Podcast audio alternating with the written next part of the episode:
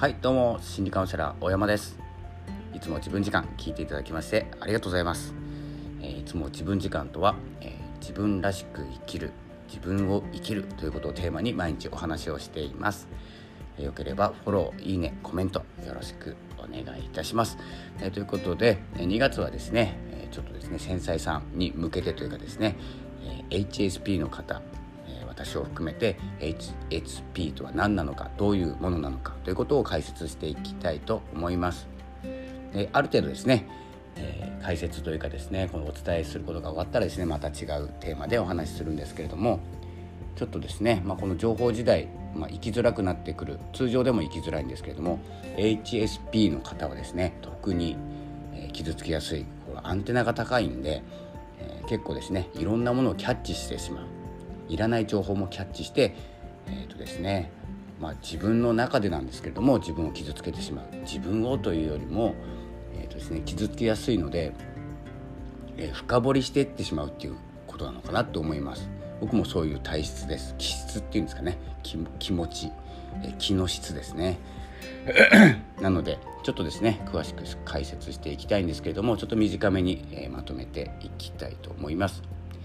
えっ、とですね、まあ、HSP のですねあの特徴特性っていうんですかねその中にその中にっていうかですねどういう人のことをですね HSP というかっていうのをえっ、とですね DOES っていうですね DOES というですねこの頭文字を取ったえーとですね、もので表されているんですけれどもこの意味とかですねそれはあのあんまり気にしなくていいんですけど、まあ、ここの、えー、DOES っていうところの DOES 4つの特性ですね。その中の D がですね、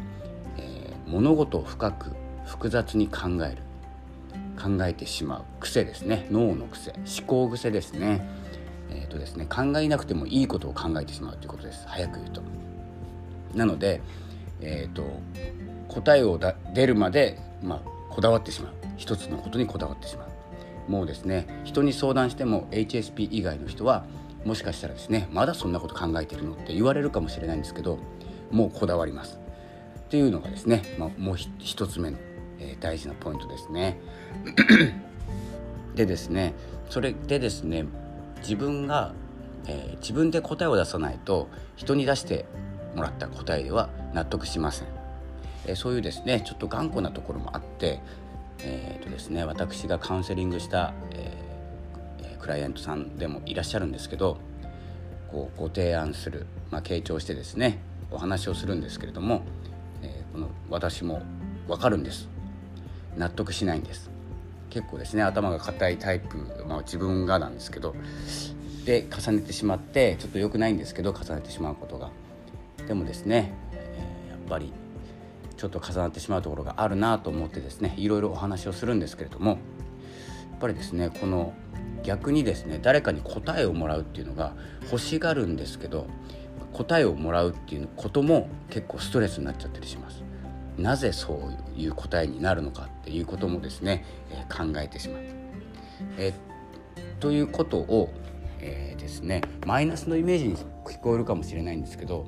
結構ですねこれを知ると、えー、あそういう気質なんだと思うと、えそれを何かに活かせないかっていうことにですね、えーこうシフトできるようになります。なので一つのことを探求する、えー、追求していくっていうことで、えー、あんまり幅広くないんですけど一つのことをものすごく詳しくなるんですよ。なのであの研研究家っていうんですかね。研究家の方とか、えー、多いんじゃないかなと思います。一つのことに集中して、えー、調べたらですね調べ終わるまでやめないっていう気質です。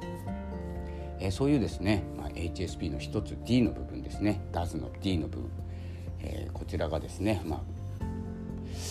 うんまあ、簡単に言うとそうなんですね、まあ、簡単に言っちゃいけないんですけど、えー、深く考える。深掘りしたい。っていう、えー、気質ですね。でですね、まあ、これがちょっと全部言ってしまうと長くなってしまうので、えー、小分けにして、えー、お伝えしていきたいと思います。えー、次はですね、えー、DAS の O の部 DOES の O の部分を、えー、解説したいと思います。今回はですねまずは1つ目解説いたしました、えー、当てはまるでしょうか、